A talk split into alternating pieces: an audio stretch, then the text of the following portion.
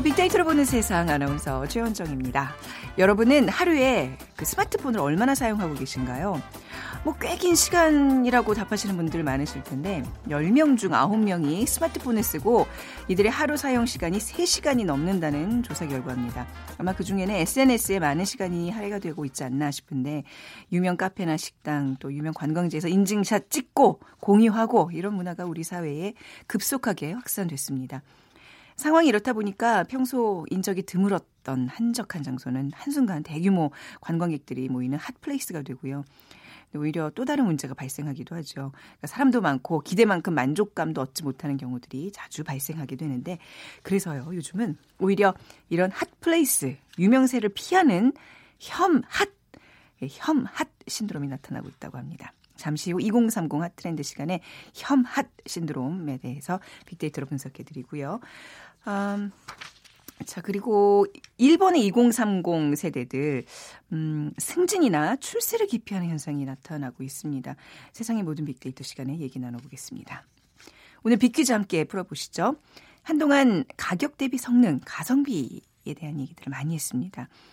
경기 불황의 저성장이 계속되면서 물건 구입할 때 가성비가 선택에 있어서 중요한 기준이 됐었는데 최근에는 가성비에서 한 단계 넘어선 가격 대 마음 비율을 의미하는 이것이 주목을 받고 있습니다. 가격 대비 소비 행동을 통해서 얻을 수 있는 마음의 만족감 무엇일까요?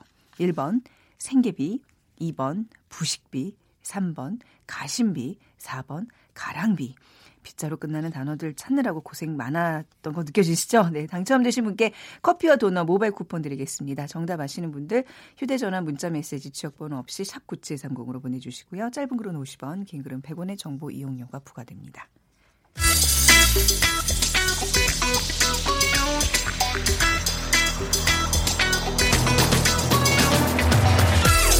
오늘 여러분이 궁금한 모든 이슈를 알아보는 세상의 모든 빅데이터. 연세대 박희준 교수가 분석해드립니다. 연세대학교 산업공학과 박희준 교수 나오셨습니다. 어서 오세요. 네, 안녕하십니까. 오늘 일본 얘기해 볼 예. 텐데요.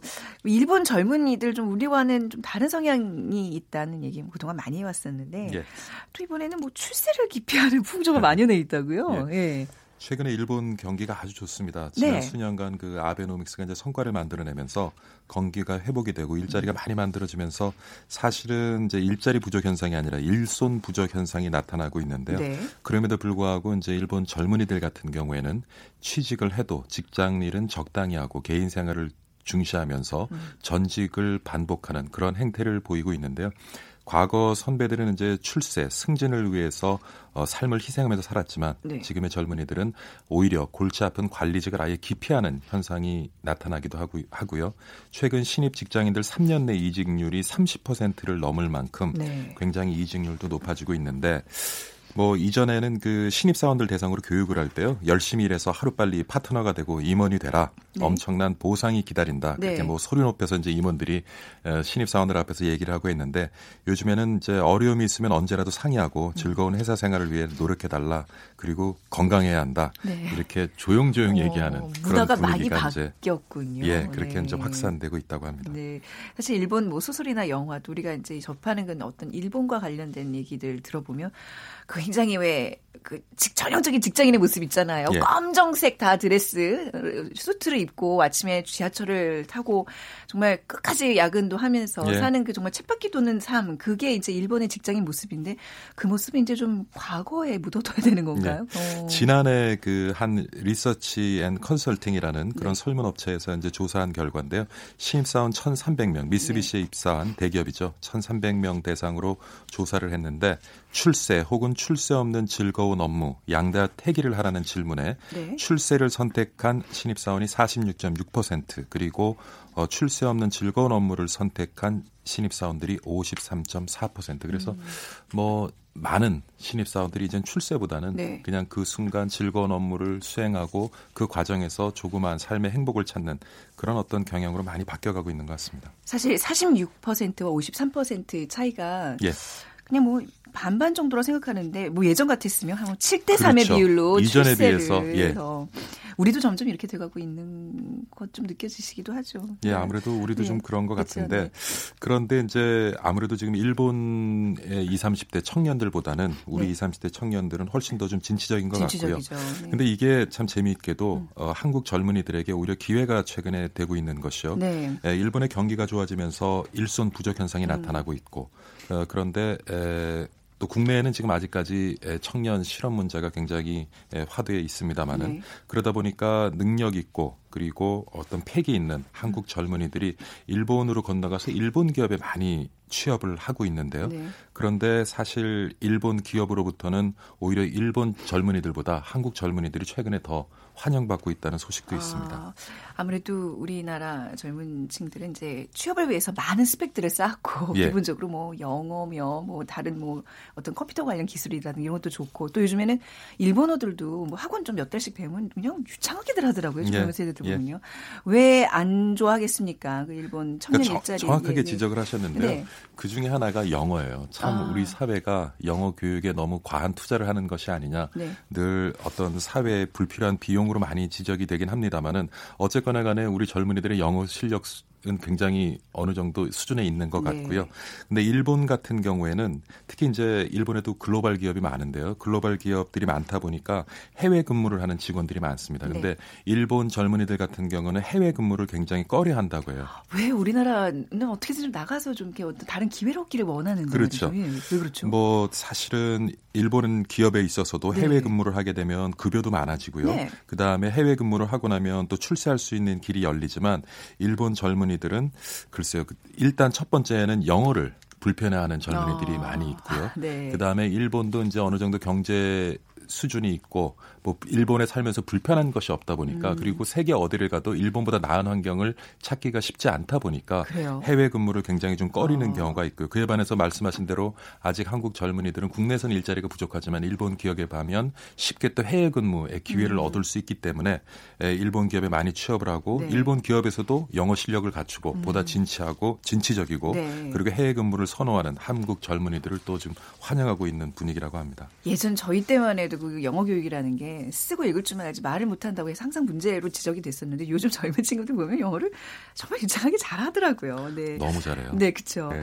그래서 아무튼 이런 어떤 언어적인 우수성도 있고 또 굉장히 부지런하고 예. 또 의지들이 강하고 뭐 그런 이유들 때문에 일본 기업들이 한국 젊은이들을 매우 선호하겠네요. 예. 네. 그러다 보니까 이제 뭐 여러 가지 측면에서 봤을 때 우리 젊은이들에 비해서 일본 젊은이들이 훨씬 더 덜 진취적이고 이제 개방적이 개방적이지 못한 모습을 보이고 있는데 네. 에, 2015년 그 경제협력 개발기구 OECD 통계를 보면요 해외에서 공부하고 있는 일본인 유학생이 5만 4,676명으로 고점을 찍었습니다. 근데 네. 2004년에 비해서는 한 30% 이상 줄었고요. 음. 그래서 지금 현재는 에, 굉장히 그 국가별로 봤을 때는 2016년 미국 내 일본인 유학생 수가 국가별 순위 8위에 머물러 있었는데 네. 제가 유학을 하던 당시만 해도 사실은 80년대 후반에서 90년대 초반만 해도 일본 유학생이 유학생 비율 중에 1위를 차지하고 있었어요. 네. 예, 그만큼 일본이 이제 해외로 유학도 잘 안 나가고 음. 그 다음에 또 국내 일본 국내에서도 또 영어에 대한 어떤 투자를 좀 많이 하지 않으면서 음. 오히려 이러한 현상이 더욱 심화되고 있는 모습을 보이고 있습니다. 아까 이제 일본 젊은이들이 해외로 잘 나가지 않는 게 그만큼 뭐 일본 내에서 환경이 좋기 때문이라고 그러는데 사실 그것도 나가보지 않았기 때문에 갖고 있는 오해가 아닌가 싶기도 예. 해요. 나가보면 또 다른 예. 어떤 또 이렇게 발전 가능성이 있는데 말이죠. 네. 그러니까 그 요즘 흔히 그 일본에서는 에, 이 30대를 이제 유토리 세대라고 하죠. 유토리라고 유토리. 예, 그건 네. 여유라는 의미를 음. 가지고 있는데요.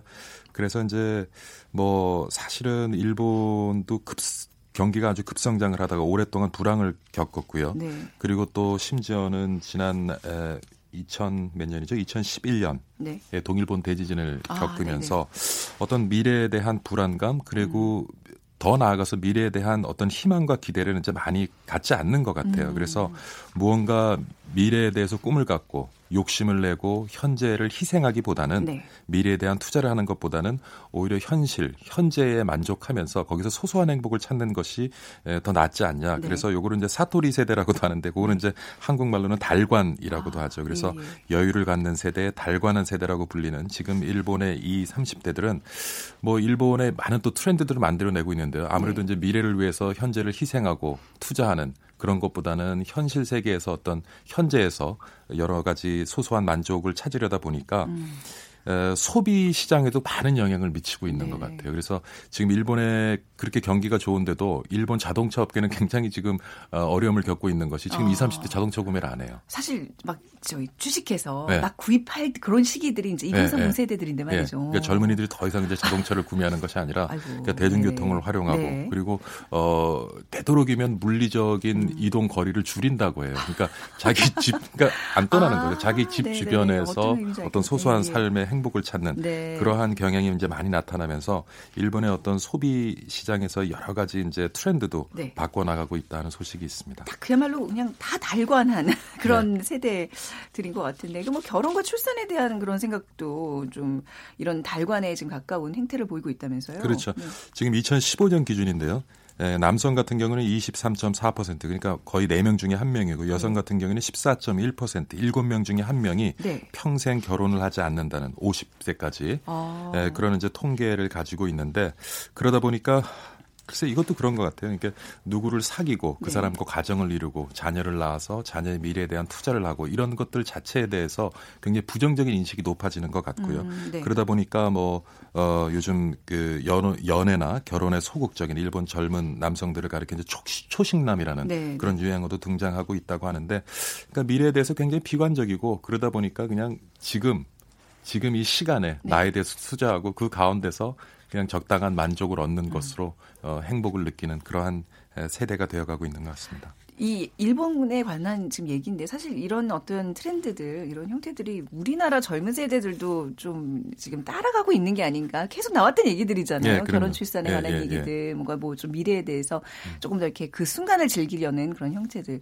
우리가 점점 일본을 지금 모방해 가고 있다는 생각은 좀 안 드시는지? 예, 아무래도 이제 일본의 국민성이라든가 일본 국가가 가지고 있는 네. 문화 그리고 우리가 가지고 있는 문화에 분명히 차이점이 있는데요. 네. 근데 재밌는 것은 많은 연구 결과를 보면 그 국 가가 가지고 있는 경제 수준과 문화가 유의미한 상관관계를 가지고 있어요. 그러니까 네. 다시 말씀드리면 기존의 그 국가의 문화가 존재하고 그것에 영향을 받아서 국가 경제 발전 그 정도가 만들어지기도 하지만 경제 발전 정도에 따라서 그 국가의 문화가 변한다는 음. 그러한 이론들도 많이 있거든요. 그래서 보면은 물론 이제 일본과 우리가 가지고 있는 국민성이랄까 기본적인 어떤 사회 구성원 간에 우리가 가지고 있는 문화는 틀리지만 우리도 점점 경제가 발전되어 가고 그 과정에서 일본이 겪은 여러 가지 사회 현상들을 같이 공유하고 겪어 나갈 수 있는 가능성은 저는 굉장히 높다고 보여지고요. 네.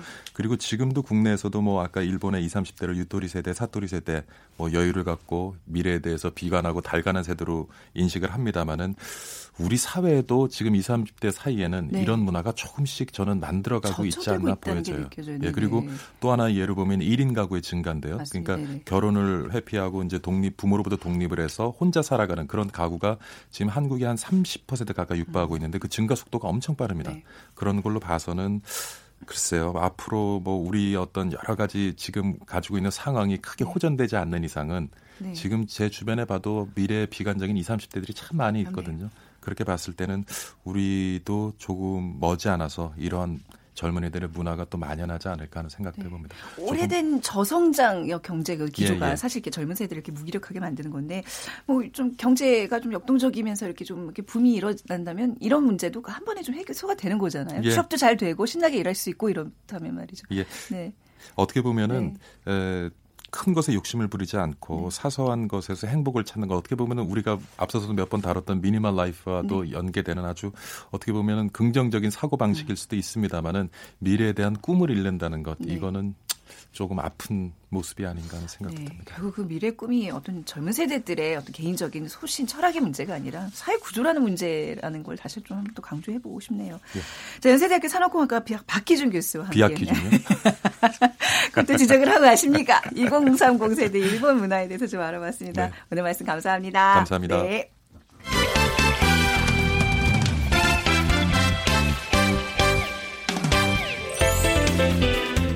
빅데이터가 알려주는 2030 핫 트렌드. 빅커뮤니케이션 전민기 팀장이 분석해드립니다.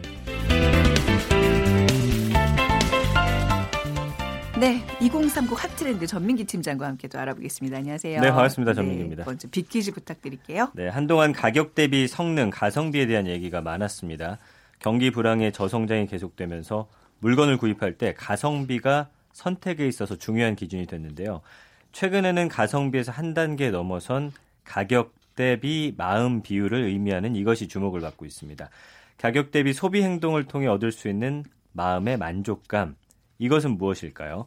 1번 생계비, 2번 부식비, 3번 가심비, 4번 가랑비. 중에 고르셔서 어, 휴대전화, 문자메시지 지역번호 없이 샵 9730으로 보내주세요. 짧은 글은 50원, 긴 글은 100원의 정보 이용료가 부과됩니다.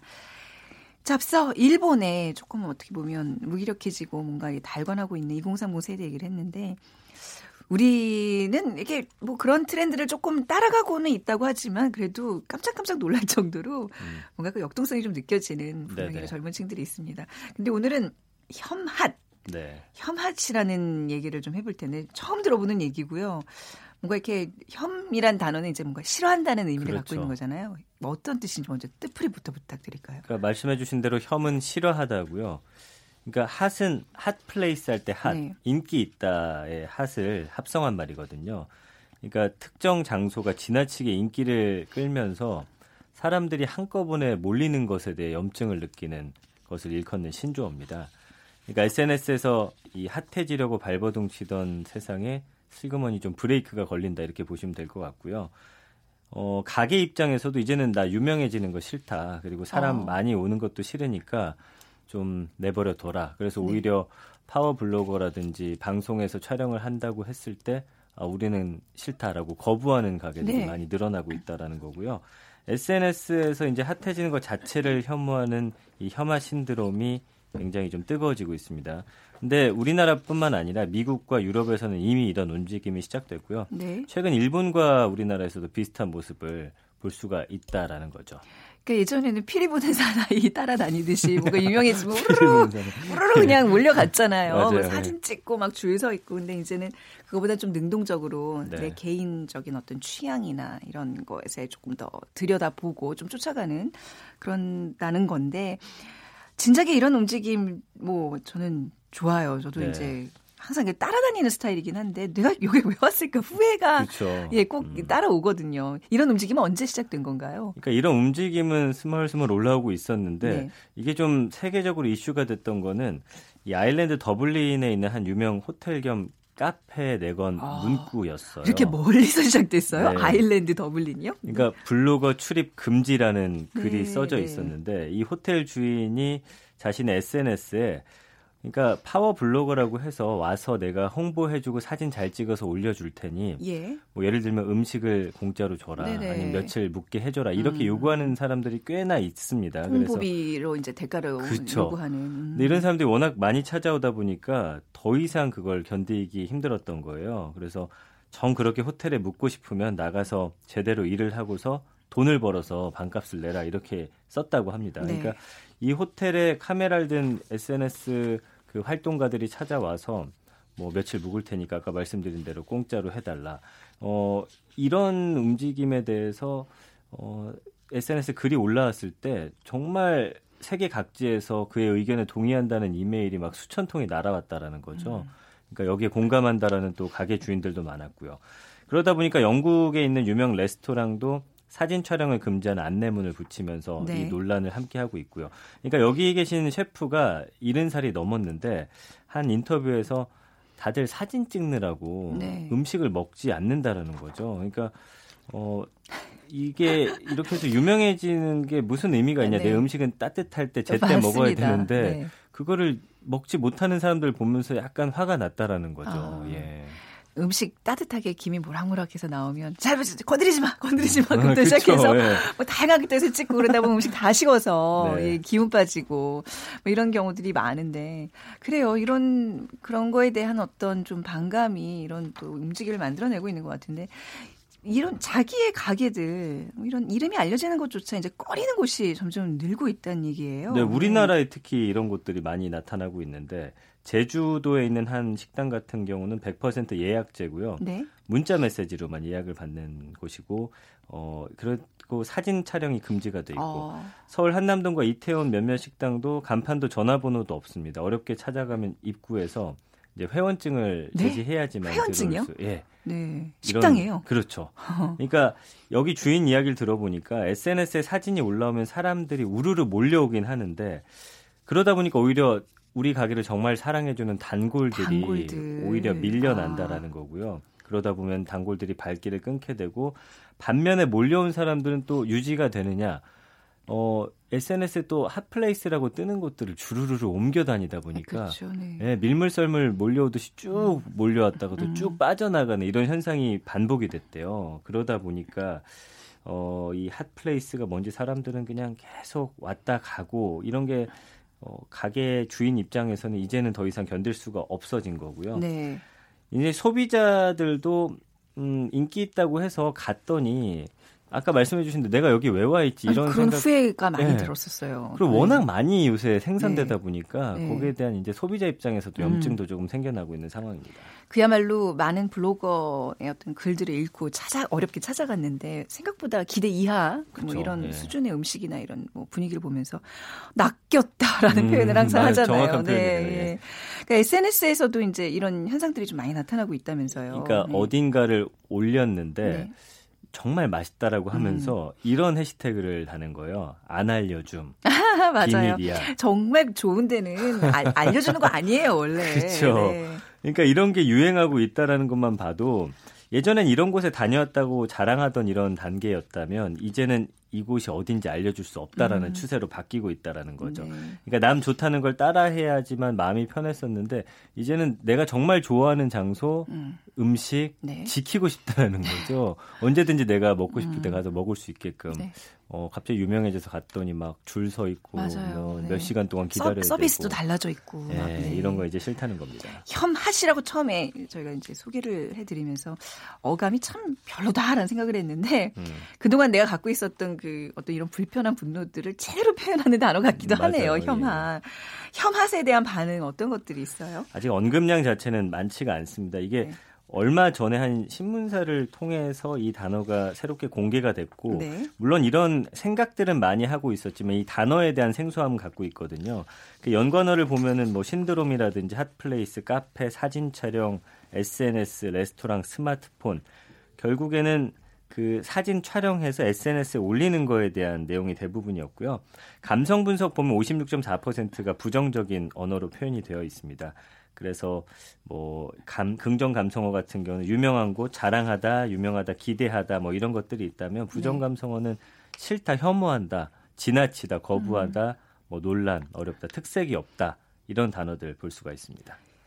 예전 같으면 맛있는 음식 나오거나 좀 유명한 곳 가서 사진을 안 찍으면 뭔가 내가 되게 굉장히 뒤처지는 느낌이었는데 이젠 그런 거 하면 오히려 좀그 유행이 좀 지난 행동이라고 봐야 되겠네요. 네, 그래서 너무 과하다 보니까. 네네. 네. 그러니까 뭐 정 맛있는 거 소개하고 싶으면 샵 안 알려줌 이렇게 아, 올리시면 예. 될것 같습니다. 어차피 뭐 SNS 안 하니까 그런 말은 쓸 필요 없는데 그 현장에서도 남들은 네. 다 찍고 뭔가 이렇게 누군가 이렇게 전하는 그런 모습들을 보는데 음. 저 혼자 멀뚱멀뚱 있으면 굉장히 그, 그 아줌마 그 정말 시대를 모르는 그런 아줌마 같은 음. 느낌이 들었는데 그럴 필요가 없는 거예요. 이제는, 이제는 그럴 필요 나는 이 순간을 그냥 즐기는 요즘 네. 정말 핫한 사람이다라는 걸 표시를 할 수 있는 이런 현상들이 왜 점점 요즘 이렇게 심해지고 있을까요? 그러니까 한동안 정말 핫플레이스라고 해서 이 뜨거운 음. 것에 대한 장소에 대한 소비가 많이 있었는데 그런 걸 왜 사람들이 좋아하는가 생각을 해봤더니 네. 어떤 특색 있고 독특한 것, 나만 음. 즐길 수 있는 것에 대한 열망이 가장 컸거든요. 네. 그러니까 독특한 곳에 가면 기존과 다른 곳에 있으면서 내가 음. 고유성을 얻고 또 개성을 얻는다는 느낌이 있었고 야 너 여기 어디야라고 사람들이 물어봤을 음. 때 아, 난 이런 곳을 많이 알고 있어라는 어떤 그런 맞아요. 감정들이 예, 있었거든요. 그쵸, 그쵸, 예. 네. 근데 그 고유성을 얻고 개성을 얻는다라는 느낌이 어, 아까 말씀해 주신 대로 열심히 이런 곳을 다녔는데 뭐 진정한 내가 정말 개성 있어 보인다든지 고유성을 얻는다는 음. 느낌보다는 네. 이제는 정말 아 휘소 가치라는 것도 요즘 있지만 휘발성이 강하다라는 거죠. 그렇죠. 금세 사라지는 것들이라는 음. 것에 대한 어떤 자각이 있었던 것 같아요. 네. 그래서 이 금방 강하지만 곧 지나가는 것들이기 때문에 음. 이 어떤 나의 고유성 확보에는 좀 큰 의미가 없다. 이런 네. 반성적인 성찰이 조금씩 생겨나고 있다라는 거죠. 음, 맞습니다. 그 휘발성이 너무 강하다는 표현이 딱 맞는 것 같아요. 그러니까 조금 더 이제는 내가 좋아하는 거를 긴 호흡으로 즐기는 시대인 것 같아요. 맞아요. 네. 예. 의미를 찾는. 네. 그렇죠. 그동안은 개성도 없고 의미도 없고 그냥 공유 공유 막 이런 거에 음. 좀 집착을 하지 않았나 싶어요. 네. 그러니까 자꾸 이제 이런 어떤 나만의 것을 찾고 유명해지는 것을 꺼려하는 이런 것 때문에 이제 그야말로 유명한 곳이 망하는 경우가 많아졌다면서요. 맞아요. 네. 네. 그러니까 어, 핫플이 망플이 된다라는 말이 있으니까 아, 핫플레이스가 망플이요? 망한 플레이스. 예. 네. 그러니까 어떻게 보면 핫플레이스의 역설을 설명해 주는데 어, 사람들이 핫플레이스가 되면은 몰려서 이런 비슷한 가게들이 주변에 계속 우후죽순 아, 또 생겨나는 그런 것들도 있고요. 네. 그러다 오히려 원조 가게가 망하게 되는 거. 그다음에 이 TV에서 네. 워낙 맛집이라든지 명소를 많이 소개하다 보니까 음.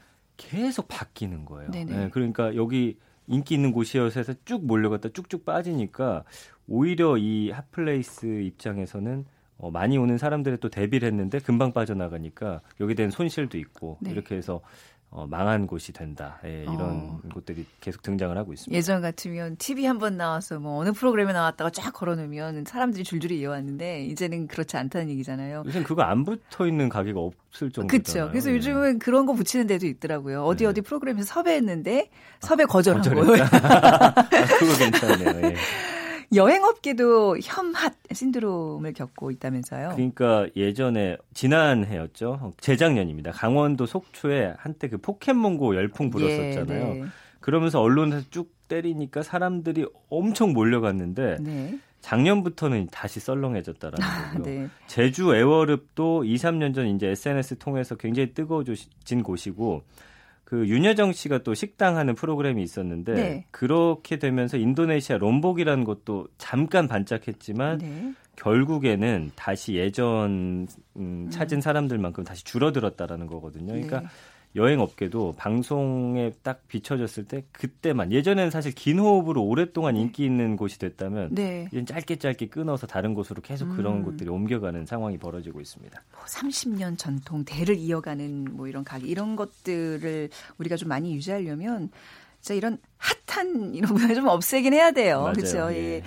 혐핫 신드롬 어떻게 좀 정리를 해볼까요? 그러니까 이렇게 유행을 쫓아가고자 하는 열망의 어떤 근본적인 바탕을 보면은 네. 어떤 불안의 문제가 있다고 해요. 그러니까 내가 정말 제대로 살고 있는지 오늘 음. 하루 제대로 보내고 있는지 이런 식의 위기 의식들이 어, 내가 불안하다 보니까 남들이 가는 장소 먹는 음식을 꼭 함께 해야 될 것 같은 그런 느낌들이 네. 있었거든요. 근데 어, 오히려 찾아가 봤더니 결국 허무하더라 이런 음. 인식이 좀 퍼지고 있는 거고요. 저는 긍정적으로 바라보는 게 올해 이제 또 트렌드 중에 소확행이 있잖아요. 맞습니다. 소확행. 네. 올해의 가치, 올해의 트렌드는 정말 내가 좋아하는 것, 네. 나 자신을 찾는 것들이 되고 있는 것 같아서 네. 좀 바람직하게 보고 있습니다. 그래서 오늘 그 정답도 가심비잖아요. 예, 예. 네, 마음의 그 어떤 만족도를 이제는 더 많이 사람들이 찾고 있다는 얘기인데요. 비커뮤니케이션 전민기 팀장과 얘기 여기서 정리하겠습니다. 감사합니다. 고맙습니다. 자, 오늘 3번 가심이 맞춰주신 분들 6300님 꼭 필요한 물건만 구매해야 하는데 유혹이 너무 많습니다. 0653님 가격 대비 심리적 만족이 크다는 거 기분이 좋던데요. 해주셨어요. 우리 두 분께 커피와 도넛 모바일 쿠폰 드리고요. 오늘 선우정아의 미쳤대도 좋아 띄워드리면서 마무리하겠습니다. 저는 내일 다시 오죠. 지금까지 아나운서 최원정이었습니다.